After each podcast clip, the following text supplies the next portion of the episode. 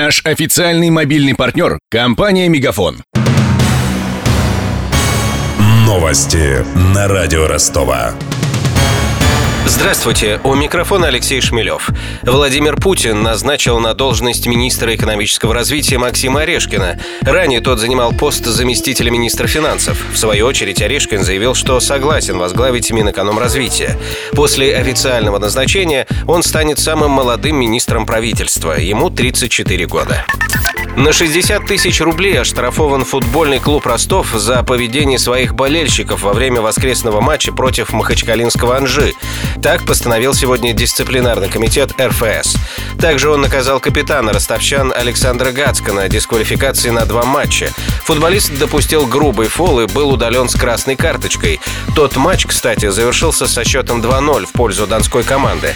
О том, какие страсти кипели в минувшее воскресенье на стадионе «Олимп-2», наш корреспондент Даниил Калинин, он наблюдал за происходившим на ростовском стадионе со зрительской трибуны. Примерно в середине первого тайма почти весь южный сектор стадиона «Олимп-2» запел, если так можно выразиться, кавер на известную кричалку фанатов Анжи. Только вместо слов поддержки ростовские ультрас использовали ненормативную лексику. Фан-сектор гостей в долгу не остался, но к чести дагестанских болельщиков они ответили на выкрики хозяев без мата. После этого по стадиону прошло объявление, в котором диктор попросил следить за словами.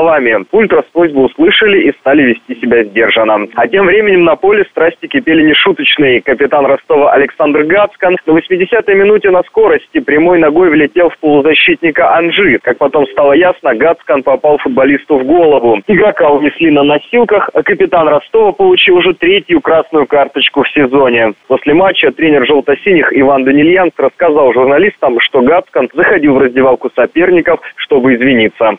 Таким образом, согласно решению дисциплинарного комитета РФС, Гацкан пропускает сегодняшнюю игру Ростова против Урала в Екатеринбурге и следующий матч против «Зенита».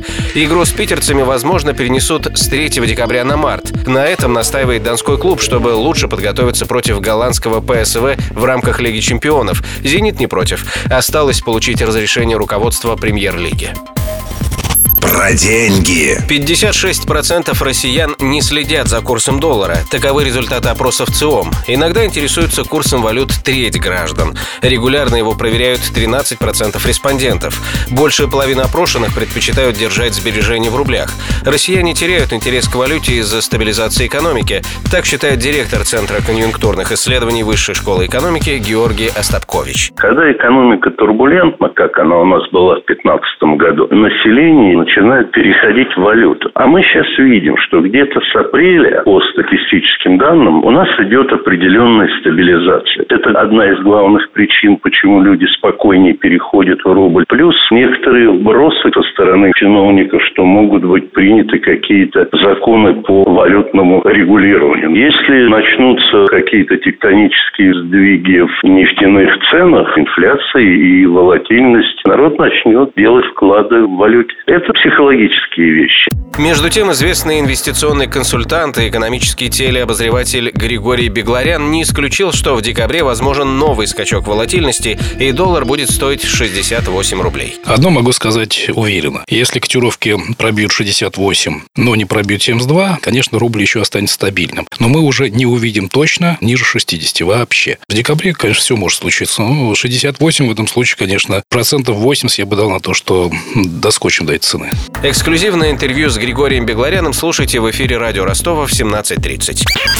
У меня вся информация к этому часу. У микрофона Алексей Шмелев. Над выпуском работали Денис Малышев, Ксения Золотарева, Даниил Калинин и Александр Попов. До встречи через час. Новости на радио Ростова. Наш официальный мобильный партнер – компания «Мегафон».